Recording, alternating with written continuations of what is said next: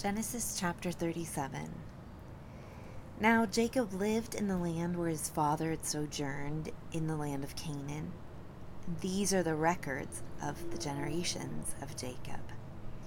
Joseph, when 17 years of age, was pasturing the flock with his brothers while he was still a youth, along with the sons of Bilhah and the sons of Zilpah, his father's wives.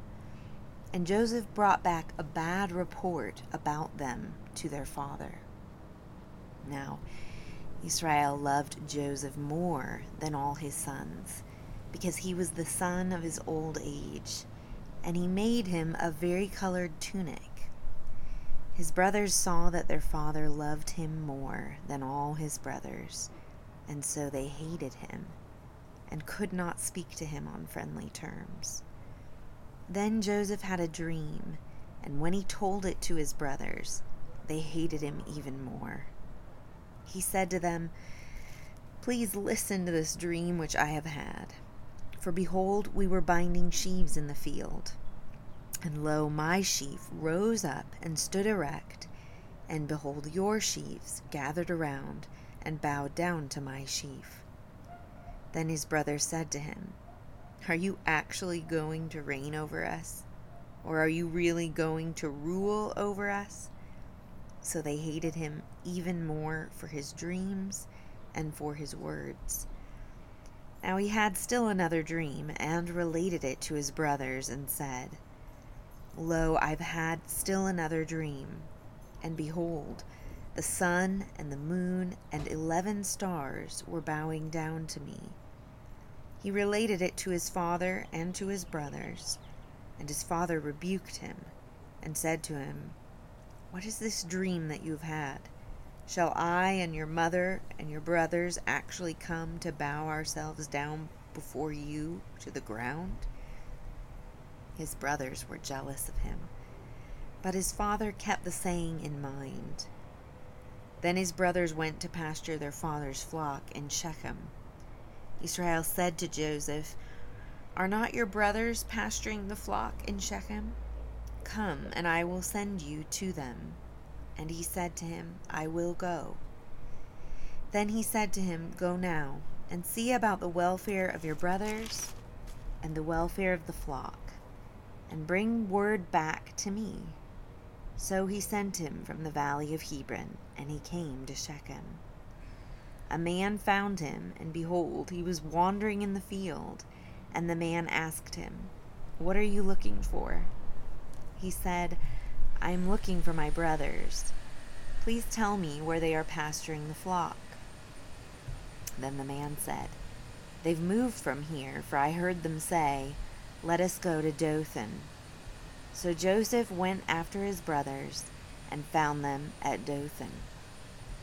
When they saw him from a distance, and before he came close to them, they plotted against him to put him to death. They said to one another, Here comes this dreamer. Now then, come and let us kill him and throw him into one of the pits, and we will say, A beast devoured him. Then let us see what will become of his dreams. But Reuben heard this and rescued him out of their hands and said, let us not take his life. Reuben further said to them, Shed no blood. Throw him into this pit that is in the wilderness, but do not lay hands on him, that he might rescue him out of their hands to restore them to his father. So it came about, when Joseph reached his brothers, that they stripped Joseph of his tunic, the vari-colored tunic that was on him and they took him and threw him into the pit. Now the pit was empty, without any water in it.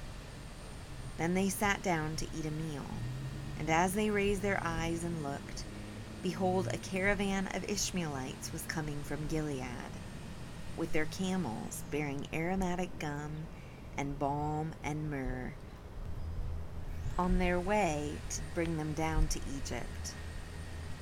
Judah said to his brothers, what profit is it for us to kill our brother and cover up his blood? Come, let us sell him to the Ishmaelites, and not lay our hands on him, for he is our brother, our own flesh. and his brothers listened to him. Then some Midianite traders passed by, so they pulled him up and lifted Joseph out of the pit and sold him to the Ishmaelites for twenty shekels of silver.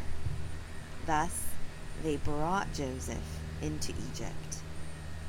Now Reuben returned to the pit, and behold, Joseph was not in the pit, so he tore his garments. He returned to his brothers and said, The boy is not there. As for me, where am I to go? So they took Joseph's tunic and slaughtered a male goat and dipped the tunic in the blood. And they sent the vari-colored tunic and brought it to their father and said, We found this. Please examine it to see whether it is your son's tunic or not. Then he examined it and said, It is my son's tunic.